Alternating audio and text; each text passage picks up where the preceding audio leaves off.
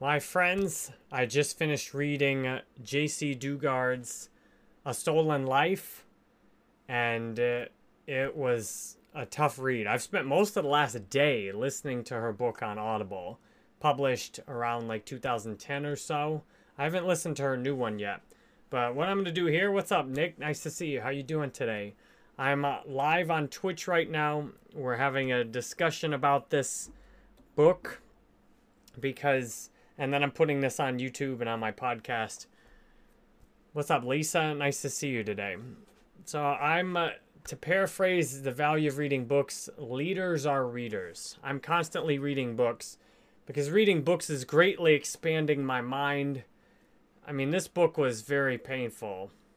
I haven't given birth, so I'm not going to relate it to that, but it was kind of like growing pains, like expanding my mind so her basic story is that she was kidnapped on her way to school at 11 years old and uh, held as a captive for 18 years.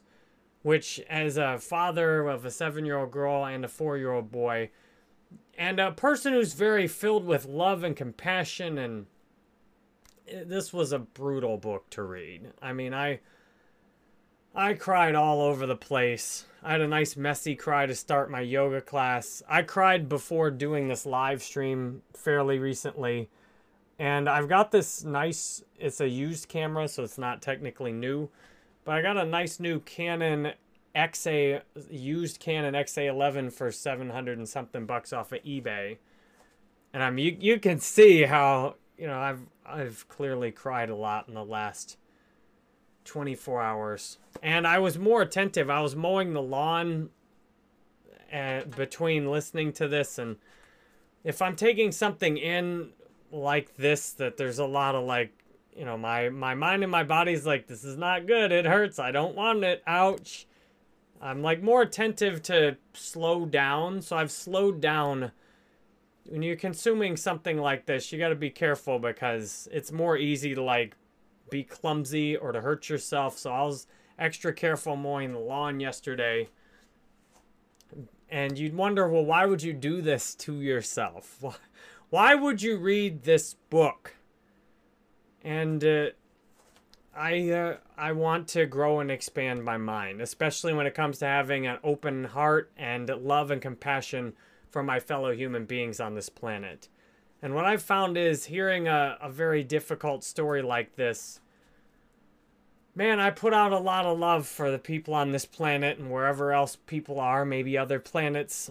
You know, I, I prayed really hard and thought, you know, can we please be nice to each other? Can we please treat each other with some love and with some understanding? Because it's it's horrible to listen to how selfish and self centered human beings are capable of being. Of thinking only of satisfying your own needs in whatever we're talking about, whether it's being right in an argument all the way to, you know, taking someone else, like in this book, just to use occasionally. And it's horrible. And I've been, I've known a lot of selfishness in my life by being an alcoholic it's something you don't get to be an alcoholic or in any kind of addiction without being very selfish. And it's all about you and how you feel and your pain and you're alone. Now one thing she said in this book that i don't know how many other people picked up on this though. So the guy that took her he said that he was hearing voices of angels that came from men in the inner earth. What's up, Mother Occult member? Now, you know uh, if you've seen anything I've made before, I'm big into what you would call conspiracy theories. These stories we've been given by our governments about how various things have happened. Think like JFK assassination. Oh, it was a lone crazy gunman. No, it wasn't. It, that's a lie. It's a blatant, in your face lie. It was not. And I'm not going to mention anything more recent specifically, but it seems to me that are at the highest levels there's a lot of lying and cheating and corruption.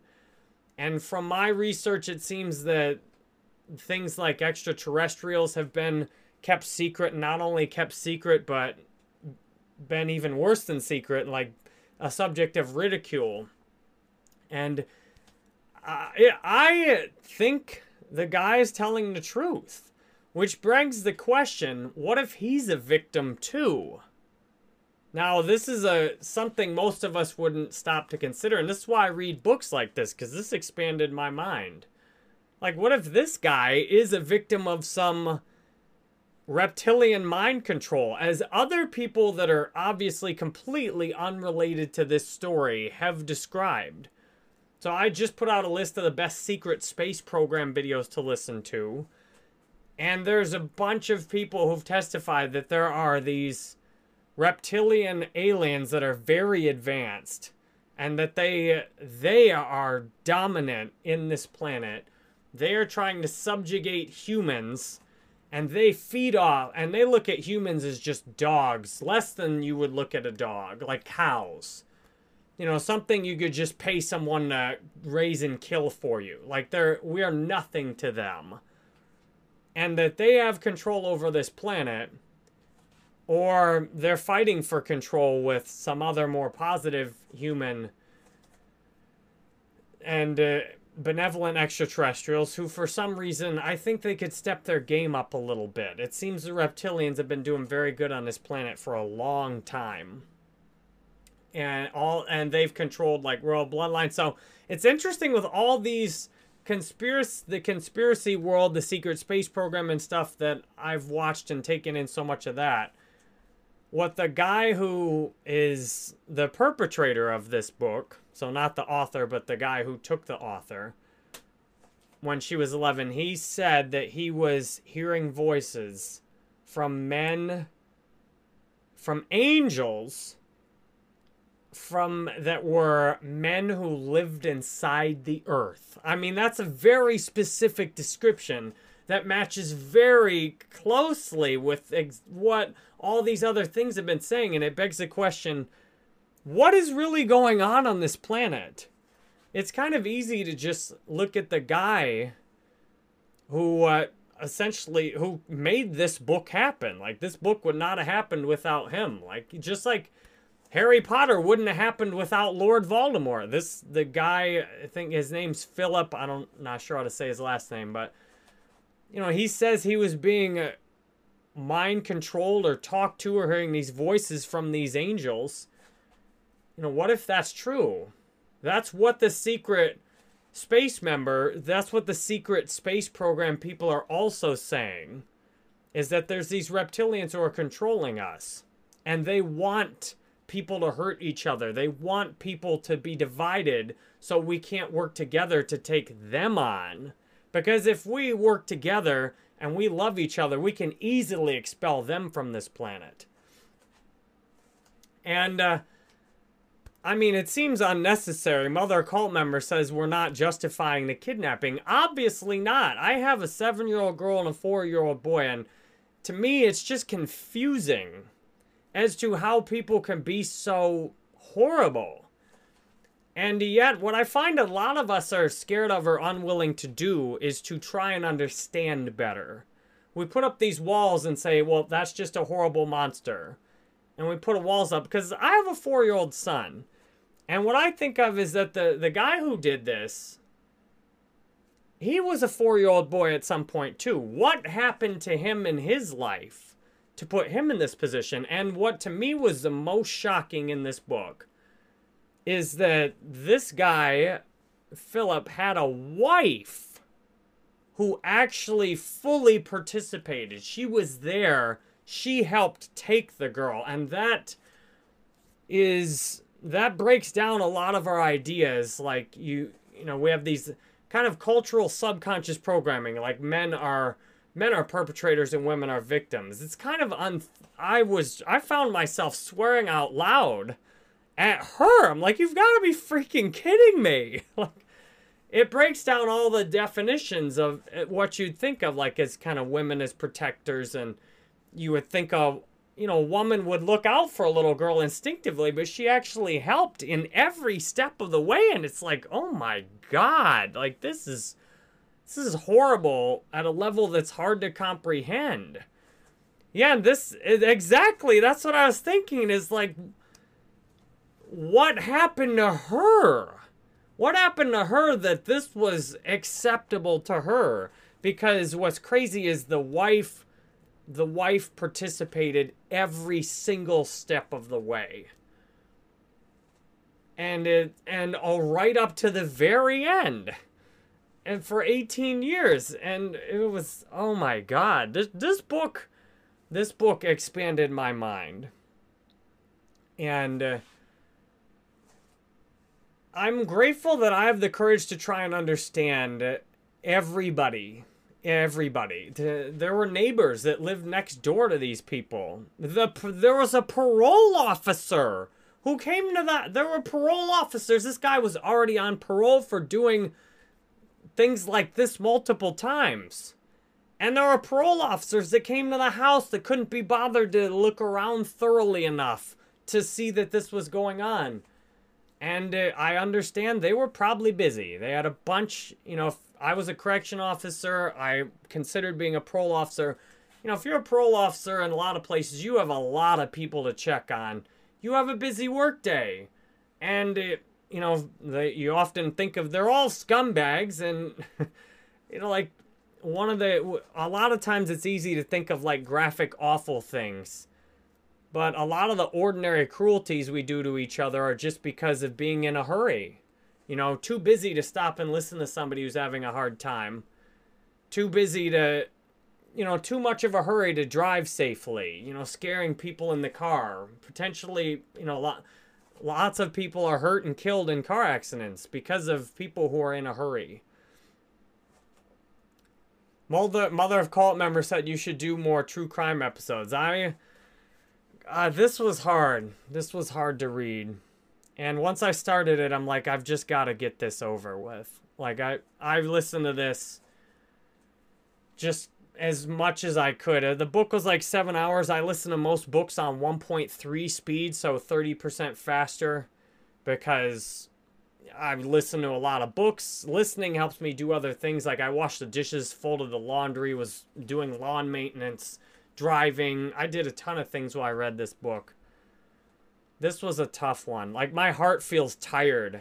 My heart feels tired after listening to this book. Because, and yet, this story is very inspiring also. It's very inspiring to hear, you know, how resilient people are. Of what horrible things people can go through and still come out of it with love. And it, it to me it promotes an absolute need for transparency. We need to be able to be honest about exactly what we're doing and what's going on in our lives. One of the most protective things I've found for myself is I will not harbor thoughts that I am not willing to tell everybody about. You know, things like this only can happen because people are private and secret. And I personally have got into arguments with people that it's privacy and secrecy that are destroying the human race more than anything else. It's people keeping things compartmentalized, you know, secret, unacknowledged government, military, industrial programs that nobody even knows about. And the people who do know about them can't tell anybody about them. You know, it's it's people keeping secrets that allow all the most horrible things to happen. And I think you have no need for privacy if you're doing things that you would be comfortable with everybody knowing about. So my mind is very clean today because I have a commitment through Alcoholics Anonymous, through working the steps, through getting out there all the worst parts of my life, my own sexual trauma. I mean, you know, you listen to something like this and my experience was nothing. It was a it was a a moment of rain on a stretch of nice days. I had just enough sexual trauma in my own childhood, you know, the tiniest little bit to and thankfully my parents were I immediately told my parents and they immediately were able to intervene. And you know, then it's helped me have the uh, much more of a compassion and understanding for other people and uh, gratitude that I can speak about my own life openly and a desire to help others. because you know, when you read a book like this, it's really sad. Everything in it is sad. You know, the husband in this book is just sad. Like, cause this, it, you know, it's like, at some point, this guy was a beautiful baby that his mother loved him, and his mother did love him, and his mother was staying with him. And, uh, you know, like, what happened? I'm grateful I I think now I'm like what happened in his life? He almost certainly was a victim first himself. And I wish you could hear his story too.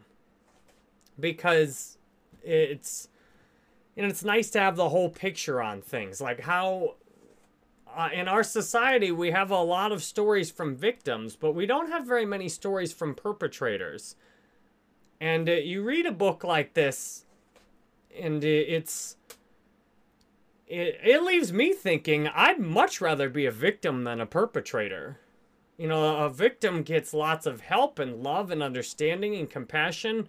And, you know, she's gotten a ton of people that, like, she acknowledged that were there to support her, gave her money, gave her a place to live when she got out of it. Like, being a vec- victim is a much better deal overall. Like, because, you know, victims can be loved and healed and you know when when you end up perpetrating something you know that's that's rough like i think i have compassion and love for every human being and to me if we want a better world we need to have compassion for all human beings and see that every you know i have a boy and a girl at home and my son is statistically likely to have a much rougher life than my daughter and my son is much more likely to be a victim and to perpetrate violence on somebody else. My son is much more likely to end his life early or to end someone else's. My son is more likely to be a victim of addiction. You know, my son is more likely to go off and fight a war somewhere. Like, it, it's funny as dads, you often, like, are programmed to protect your daughter, but my son my son is the one statistically who's in much more danger. My son is in danger of going to like the very worst places you can go.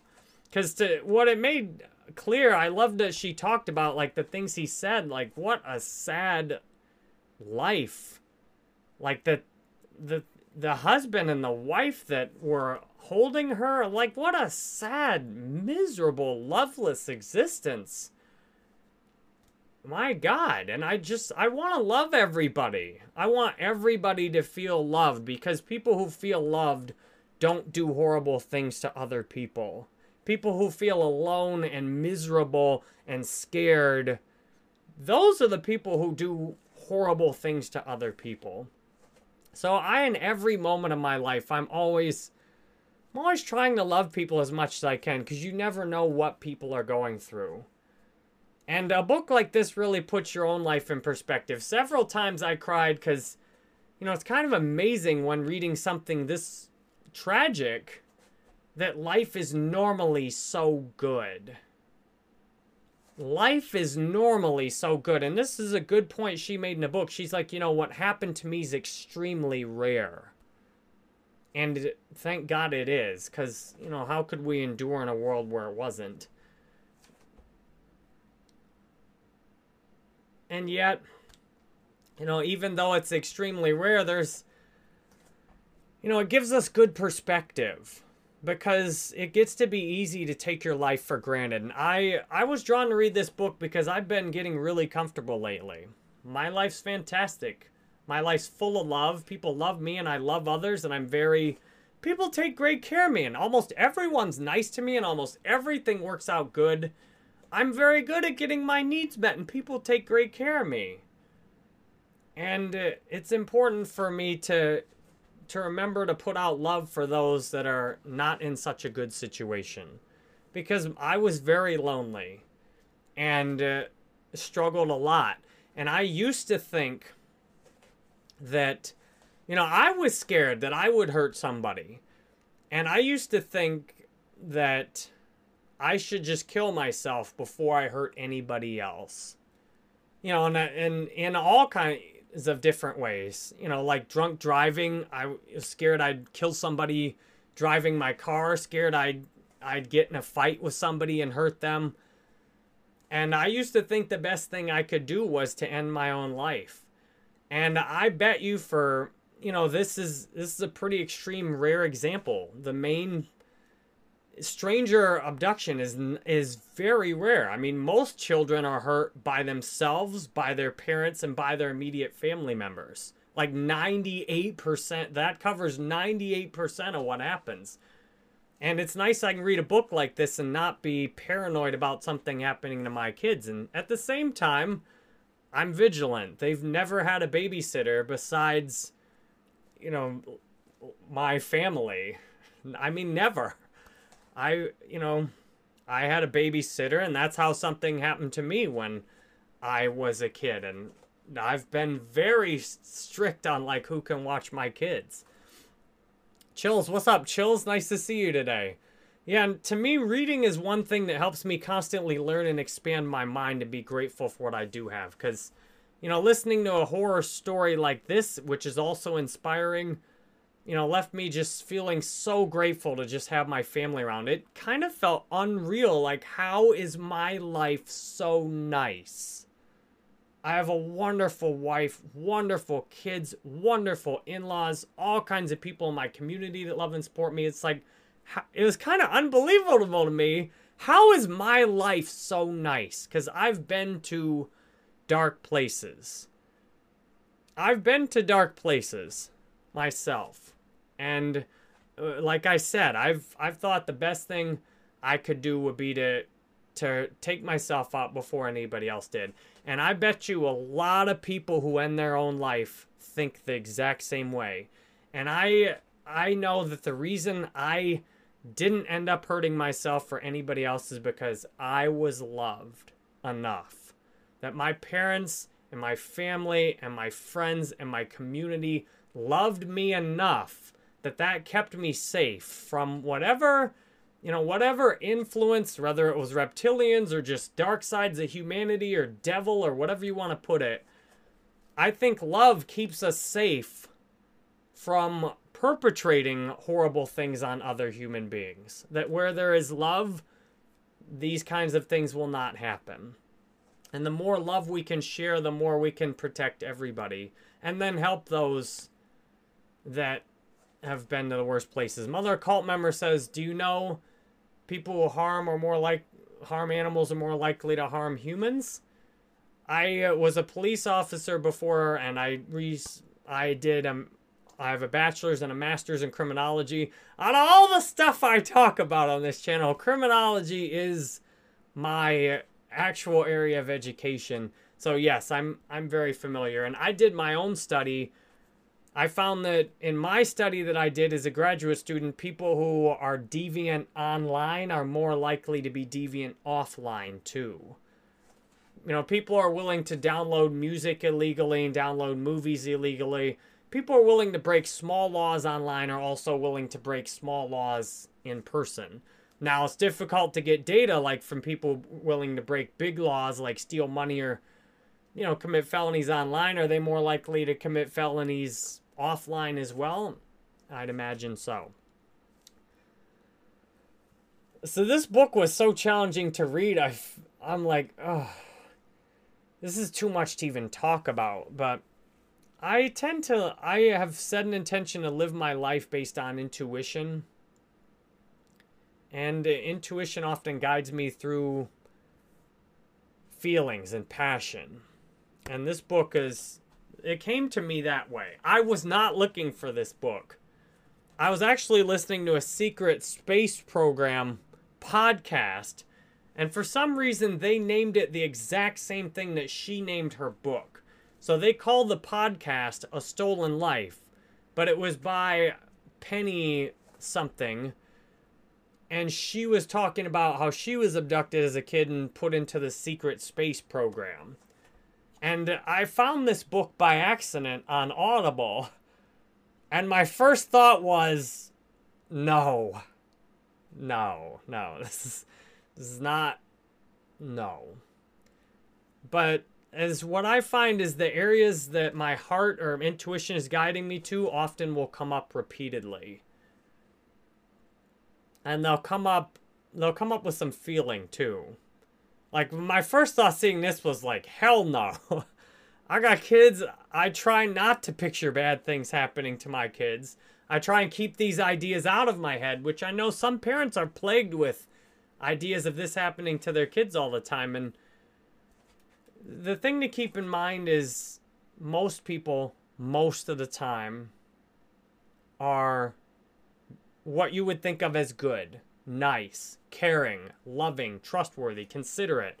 That the awful things humans do to each other are not that common. For example, you know, I, it was important to me to remember some of these things and statistics in reading this book because you read a book like this and it can be easy to start thinking that everybody's doing this. But as she said in the book, this is very rare. You know, like 1% or less of child abductions are by strangers. It's almost all people the child knows. So, what I've found in my life is the opposite of stranger danger. Like going to AA meetings, a bunch of strangers saved my life. And uh, I work with all kinds of strangers and people I barely know at AA meetings to help them get their life back. You know, and some of these people at AA meetings, I I imagine from this because it seems to me that some of the people at Alcoholics Anonymous, like this, the guy and his wife who took her were also drug addicts. And it, from my experience as an alcoholic, you definitely want to stay away from alcohol and drugs because the guy in the book, as she described, said that he was being influenced by angels, men from the inside of the earth, maybe reptilians, maybe the devil, maybe just him making up a story to uh, you know try and explain his behavior. You, you you can't be certain with these kinds of things. But what you can be certain of is if using alcohol and using drugs will put you in a position where something bad is more likely to work on you or to influence you. Rather it's making a dumb decision to ride in the car with somebody, drunk driving, to say something nasty to somebody you love, whatever it is. This, this book is really good clarity as to, you know, you want to stay away from alcohol and drugs. What I found is using alcohol for me personally took me to places mentally that, you know, I, I hadn't been to before. Dark places of wanting to end my own life and you don't get there like rapidly. It's one drink at a time. This guy was a and his wife were drug addicts that took her. In, uh, that's uh, you want to keep away from people who are alcoholics and drug addicts too. Like if somebody relapses in AA, like I I keep my distance from people in AA too. Like I generally don't have you know, unless somebody's been sober quite a while and I know them really well, I generally don't have them over to my house or introduce them to my family. And it seems like the people in Alcoholics Anonymous who have the best chances of recovering are, you know, people like me who don't have that bad of a past. Like I I've shared, you know, all of my deepest, darkest, worst secrets. I've put them all out online now. I made the mistake of putting them in a blog post and the police came over me describing my exact thoughts that I used to have in high school. And yeah, I've learned that, that we need to use some discretion because you know, some people are. The guy she talks about, Philip, that had her captive, he was very paranoid. And to me, one sign of people being sick is paranoia. And it's often one of the most obvious signs. So people who are very paranoid, in my opinion, have a reason to be paranoid. Of course, the guy that abducted her and his wife were paranoid because they were doing stuff they didn't want anybody to find out about. So of course they're gonna be paranoid. So I I stay away from people who are paranoid too, and people who are paranoid see things and try and uh, are are quick to to see things or put put a really crazy spin on stuff because that's how they normally are thinking. And it seems from listening to this book, I've gotten a better understanding too of why some people struggle at Alcoholics Anonymous because you know, I was able easily to just tell, do my f- fifth step and talk about my life with another alcoholic and uh, just, you know, lay it all out in front of someone because, you know, I wasn't afraid. And I mean, I had lots of fear, but, you know, there's some things you've done that you just know if you tell anybody about them, you're going to prison. And I haven't done anything like that. And uh, I imagine there's there's people in Alcoholics Anonymous and in recovery that have done stuff that they know they just can't tell anybody about or they're going away. And I mean, my advice is you should just come clean with it and deal with it and go through the healing. But what I see is a lot of people like they they just won't get sober. They won't open up about their life. I imagine they have some really dark secrets that they know they can't tell anybody without it kind of caught you know having some serious consequences and then they end their own life. So i'd imagine in a lot of situations people a lot of people who end their own life are actually protecting other people. And that's this book got me into an unexpected side of that. Like i you know, I struggled a lot with self harm thoughts in my own life. And, you know, what if some of the people that are harming themselves are actually protecting the rest of us? Now, I I would encourage that as you know, I'm glad I opened up and talked to everybody. And to me, talking and connecting with people is the that's what we need. We don't need people out there hurting themselves. We need people who are open and honest even when it's horribly difficult and I'm so grateful that I've been able to to be where I am today because I was a correction officer and a police officer. You know, I've worked firsthand with people like the perpetrators in this book. I mean, I was a correction officer in the sexual violence unit. Everybody in there had like raped and murdered and raped and you know, everybody in there had done something like that. I was in there with them. And uh, one of the things that was shocking to me was you know, I I imagined when I went in there there'd be this huge difference between us. Like these are horrible, disgusting monsters and you know, I'm this white knight or black knight, you know, however you want to look at it. You know, I'm this angel who's gonna keep these monsters locked up and do some good for society and you know the amazing humbling thing i came out of there. What's up night phoenix? Nice to see you today. The amazing thing i came out of there is wow there's one huge difference between me and the people that are locked up in here. I was loved. I was treated with respect. My parents and other people collectively took great care of me you know, I, I had little traumas here and there. You know, my dad spanked me and put me in my room and I got scared. Sure, I had my little minor sufferings. Nobody comes through this life without any drop of suffering.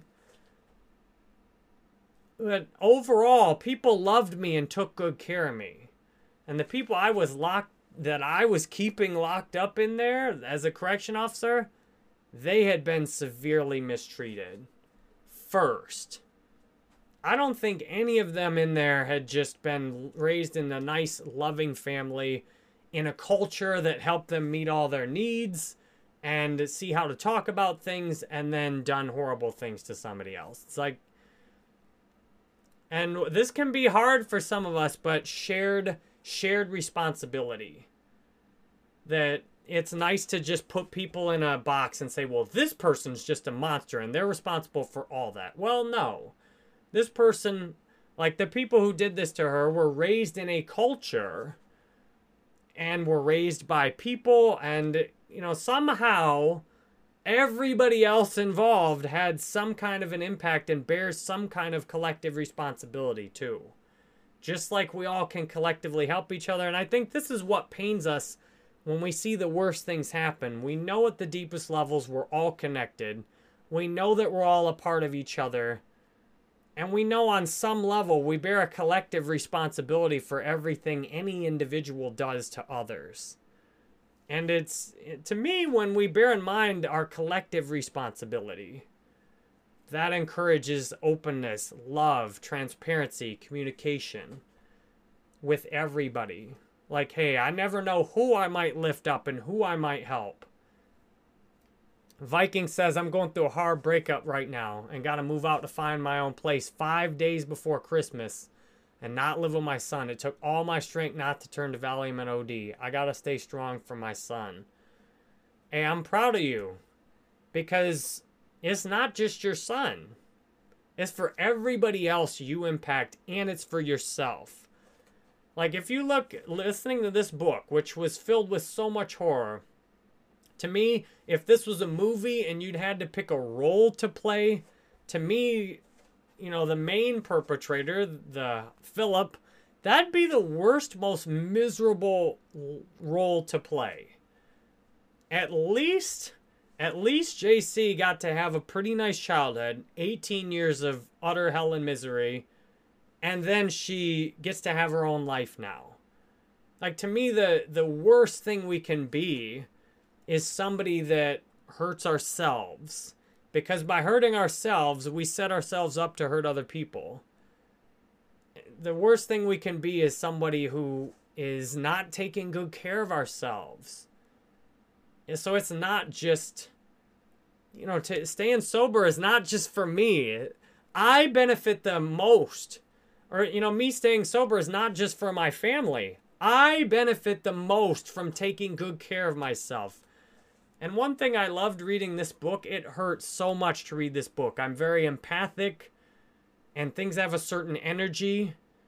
And this book had a powerful energy, both big negative and big positive. I am proud of how strong I am now and how much I can handle. You know, it is brutal as a father who's sober, who's you know, had my own relatable struggles in terms of like feeling lonely. Like she, you know, what's interesting in this, like a lot of times we'd think about, you know, somebody being abducted, like the physical pain and abuse would be the worst. But if I accurately heard what she said, it was the loneliness. The loneliness and the powerlessness that was the worst part of this experience. That the physical pain was nothing compared to the mental pain of feeling alone and invisible. And what's interesting is I read a book just before this called Hunger with written by a girl who had a similar experience and she identified the same thing as loneliness. And I remember feeling very lonely myself as well. And this is where collective responsibility comes into play. We have a culture that promotes and facilitates loneliness. And that's a collective thing we're doing. Lonely people, the sick. I read a book by a doctor called Mind Over Medicine, and she said the absolute worst thing for your health is isolation. And I'm sure that applies to physical and mental health. Loneliness is one of the worst things for us physically and mentally. And what she describes in this book, the worst pain she experienced was that obviously the physical abuse was you know, awful. But the physical abuse was relatively short uh, in terms of time compared to the mental anguish of being alone. And uh, we live in a culture that facilitates loneliness. And this is why one of the best things we can do is help other people feel connected. The opposite of loneliness is connection. And often, to help other people feel connected, we need to be real and we need to be raw and we really need to love from our heart. I feel so completely connected that even when I go places I don't know anybody, I feel instant connections to people.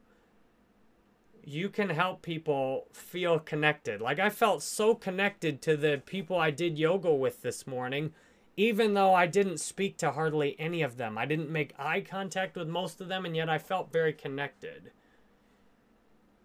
And Viking says, I totally agree. And Night Phoenix says, I felt lonely. And I know if you're watching me or listening to this, on my podcast, there's a high likelihood that you've experienced some severe loneliness at some point. One, because it's a very common experience. Two, because, well, like tends to attract like. And I get on every day hoping I can help somebody to get some relief from being lonely. And you can get relief from being lonely when you really openly connect with other people. And uh, you know this this book you gotta you gotta connect with people who want to connect with you too. And that can be a bit difficult to find. You know this like the the guy in this book that and his wife were just so sad and lonely. And i just pray that people who are sad and lonely can find some connection because i feel very connected to everybody I laid in yoga today and in the Shavasana, I had this feeling of like all of us in the room of, being like blue balls of soul energy and forming this net together. And that's connection, knowing that your life separates the other life. Your, your life is not really separate from all other lives. One of the interesting thoughts that challenged me with this book, too, is that there'd be no story there'd be no story without the bad. There'd be no Harry Potter without Lord Voldemort. You know, all the stories that these, you know, there'd be no Star Wars without the Empire. Because sometimes it's very confusing to me. I, in addition to identifying as, as all the other stuff I do, I identify as a star being.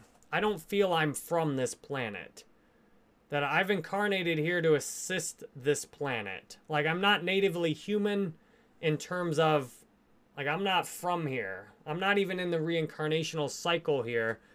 I've came here to help out from another planet. And the way people operate here is just weird to me. Like the the horrible things people do to each other is just kind of confusing. Like it doesn't I don't understand like why why would you do that? That you know, it's more confusing than anything else. Like a and that's part of my work here is to understand better because in order for me to help, I need to understand better. Chill says, same Night Phoenix. People are so different minded for others. And I guess feel I can't connect to the things we do or say. Night Phoenix says it's I felt lonely because no one really liked me and it made me feel down.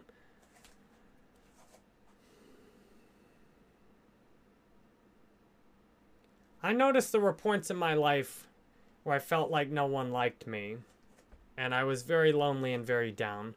I also noticed at those points, though, if I came back to that point with what I know now, I would have a completely different experience. Like, I was very lonely in middle school and high school. And if I went back there now, the with what I am now, there'd be all kinds of people who liked me and were friendly. I would be very well connected. It was not the school or the environment it, I was in, it was my interpretation and my beliefs that gave that rise. Because there were people who went to the same school that I did, who had a great time and felt really connected, and they were almost indistinguishable from me in like external characteristics so how is it I went into the same place other people thought was awesome and a great time and they made lifelong friends and I go in there feeling lonely and feeling like people don't like me? And one thing if you think you've came here from somewhere else, a star being, you can kind of feel like this you can kind of feel like you don't really belong here. Because to some degree you don't. You it's like in a hurricane when a place gets hit really bad, people from all over, out of love and generosity, go to volunteer to help clean the place up and, and stand it back up. So I look at it, my soul came and volunteered here to help clean the place up. And part of doing that is feeling out of place because you're not really from here. When you go like clean up some other country that was hit by a disaster, you're you know you're not from there. The places and the people and the customs are foreign. Now you can find things you relate to, but you know you're not from there. That's not where you belong. That's not what you know. So I I'm sure we all have the opportunity to connect if we will open our hearts. What I find I need constant constant attention to is is my heart open right now or is my heart closed? Because it's up to me whether I open my heart or not. And I felt with this book my heart opening and closing a bunch of times. As soon as I start listening to a book, my my heart starts closing. And I open it up. I'm like, "You are safe. This is a book and I'm opening my heart back up. And usually it takes crying to open a heart that's closed back up. And what's amazing, I mean, she she cried so many times and it's amazing that her heart after so much just brutality and I would say the mental isolation and loneliness and powerlessness was the worst part of the brutality of you know the hours and hours and hours and uncertainty and she still is able to have an open heart and love and that's that's amazing to see how resilient human beings and really our souls are. So it's up to each of us to open our hearts. And you can tell like the perpetrators you know the their hearts were very closed. And what's amazing is she talked about kind of the multiple personalities they'd have of like very you know, very aggressive and perpetrating and hurting her, and then remorseful and sorry and not going to do it again. It's like, wow. And that's that's what's hard too is to feel empathy. Because almost all of us have done something in our lives that we felt remorseful afterwards about. And yes, most of us have done things that, you know, were nothing compared to the violence in this book. But all of us have said something to somebody. Have any of you not said something to somebody that you immediately regretted? I mean, I think what can be tough in this book is seeing that, you know, we have more in common than we have different. All of us have said something or done something or been remorseful about something and wondered, how did I do that? You know, I've had fights with my wife and I'm like, how did I I one of the last fights I had with my wife where I said a bunch of nasty stuff. I felt so remorseful. I'm like, how did I do this again? And I realized what I really felt bad about was not what she said. It was about what I said.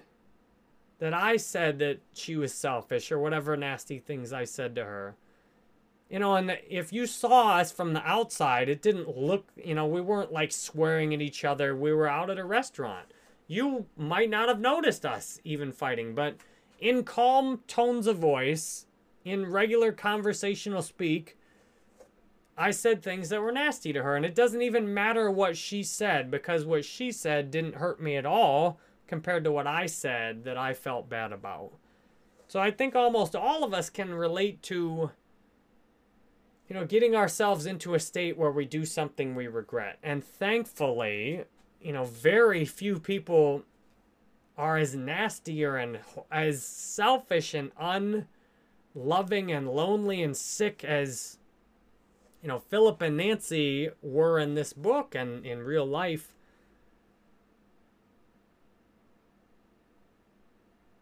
And the trick is can we can we have some love and compassion for everybody?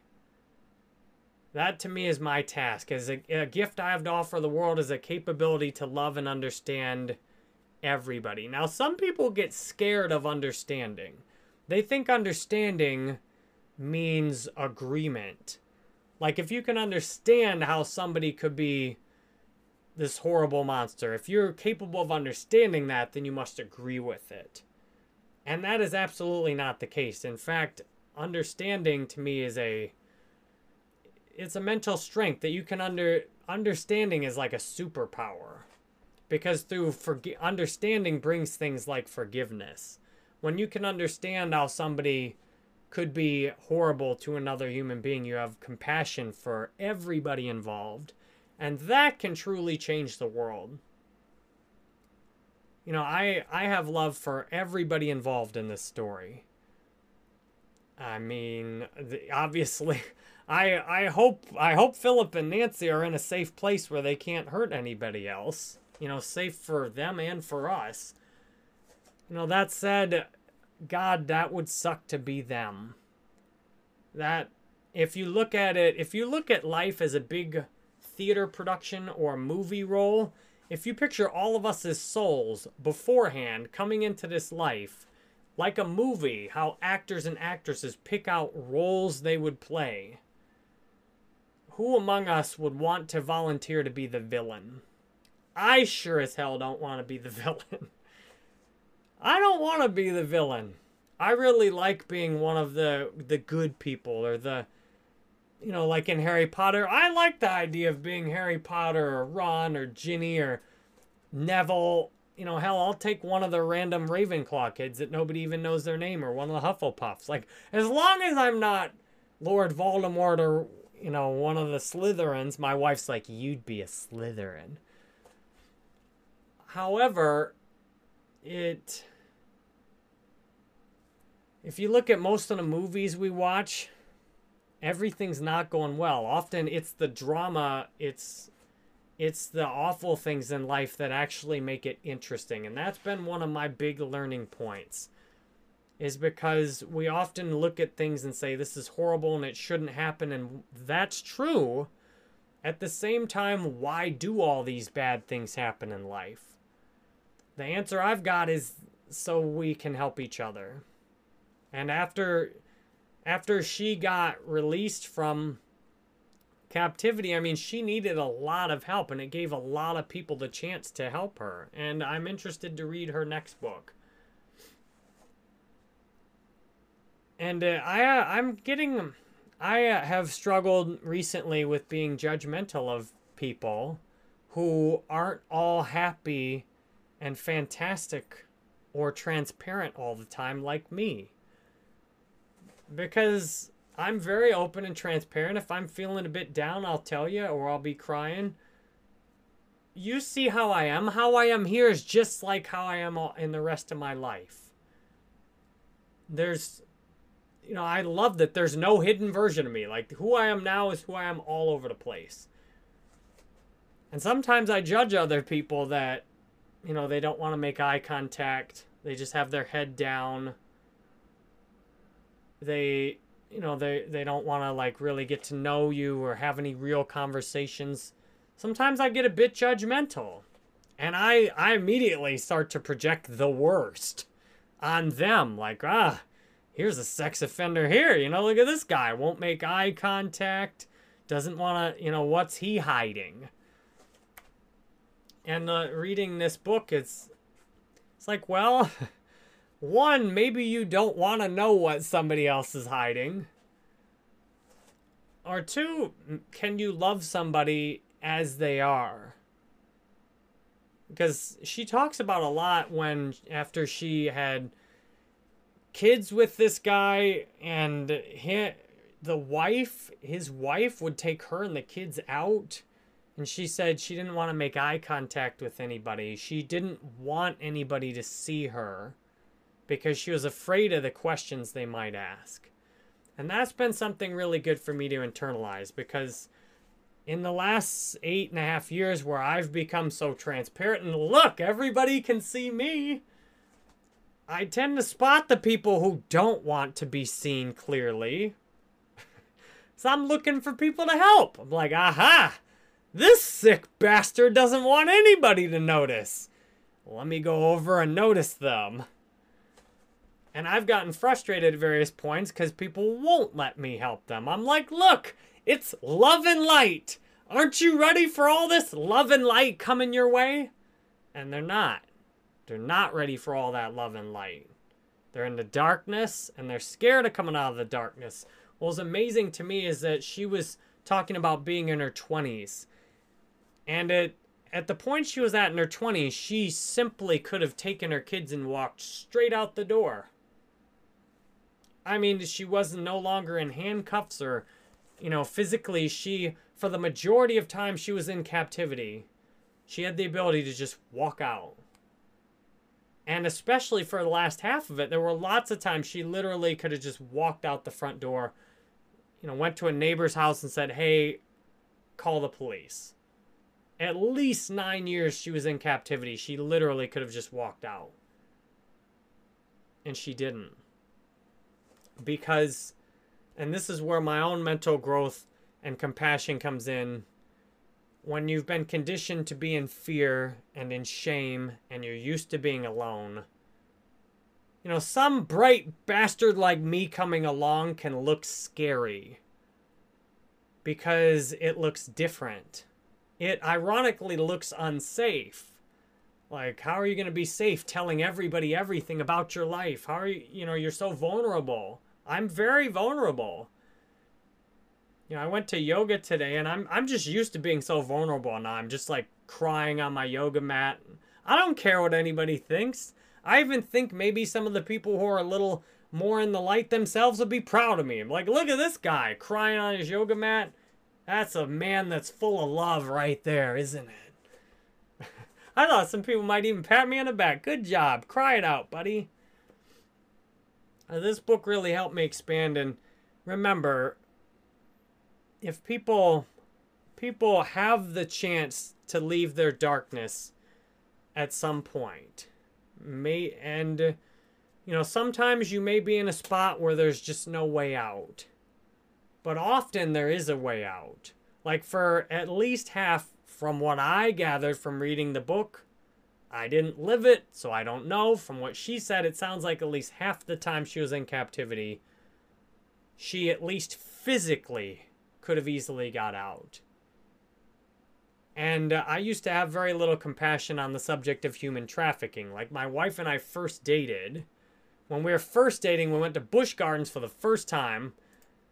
I said something about how human trafficking didn't really matter that much because compared to all the other things that happened, that was a minority, and we needed to work on much bigger problems than that. That are we should focus on bigger problems like poverty and people starving before you know human trafficking is way down the list not even worth mentioning. And my wife got all upset at that and you know we had some some quiet uncomfortable moments getting in the busch gardens because in my mind i was thinking if you're physically not being held somewhere then what's the deal? Then it's like you're choosing to be in that. If you physically aren't being held down, then and you mentally don't choose to leave, then that's on you. That's how I used to look at it because clearly I've never been in, you know, being in a being a kid's kind of like being in captivity to some degree. You're not free to go, but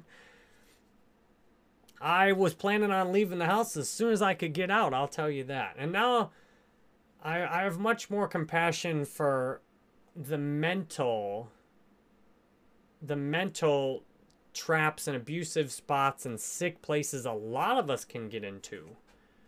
And I want to wrap up on what to me is very important to remember that especially some of us get these role like men are perpetrators, women are victims and all these other things most men have not perpetrated any kind of assault on a woman. Most women, I mean, unfortunately, it may be, you know, just over 50%, but most women have never been the victim of an assault. I mean, maybe like, you know, a slap or something, but like something very violent. Most women have not been the victim. Most men have not been the perpetrator. And there are many men who are victims, and there are many women who are perpetrators. And it's nice to not think in terms of boxes and to remember most people, most of the time, are not hurting someone. Most people, most of the time, just want to be loved and are trying to love and are doing their best. And, you know, if you're struggling, please give somebody else the chance to help you. I love going to Alcoholics Anonymous almost every day because I love helping the sickest, most disturbed people at the meetings. Usually the ones that are fresh off of drinking in their first year. Their minds are sick, their bodies are sick. I love to help them.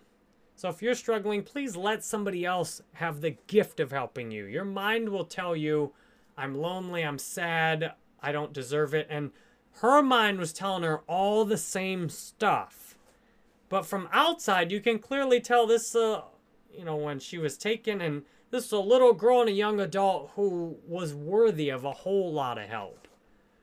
And all of us are worthy of love and help and support. But, you know, we got to open our hearts to it. That's on us. We got to open our hearts to it and let it happen. Let the light in. I find if I'm in the dark, if I pray for the light to come, know that it will come and open and am open to letting it in, it often comes pretty quickly.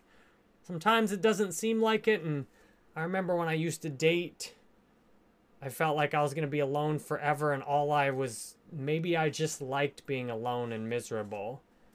And I met my wife right after that. And I'm like, you know what? If I don't get out there and try, you know, I'm going to keep trying. Even if I fail over and over and over again, I'm going to keep trying. So I love each of you. I hope this was a helpful conversation. This is not like a beginner book.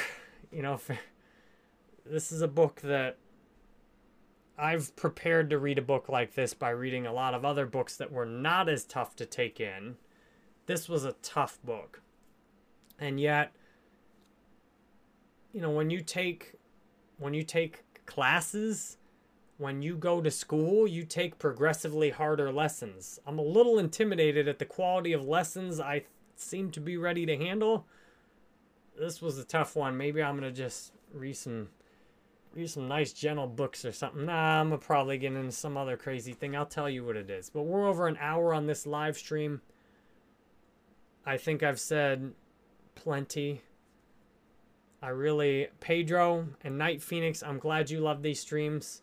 I love these too. I played some video games last night. Just played some Returnal by myself. The lights off feels really nice. This stuff is what I really am here to talk about. I've got this studio set up so I can have conversations like this. I mean, this stuff, you know, these, some of us, we really don't want to look at these things. We need to look at these things. We need to, in the St. Francis prayer, I was thinking of this a lot in the last day. Lord, where there is darkness, let me bring light. So let's bring the light, my friends. I'm here to bring light. I know what I'm here to do. What are you here to do? I love you each. Have a wonderful day. I hope I haven't ruined anybody's day, but I will see you. I will plan to be on again tomorrow. If you watched on YouTube, thank you. I hope you'll come join us on Twitch, or if you listen on my podcast, hope to see you on Twitch. I love you each. Let's let's bring light where there's darkness, my friends.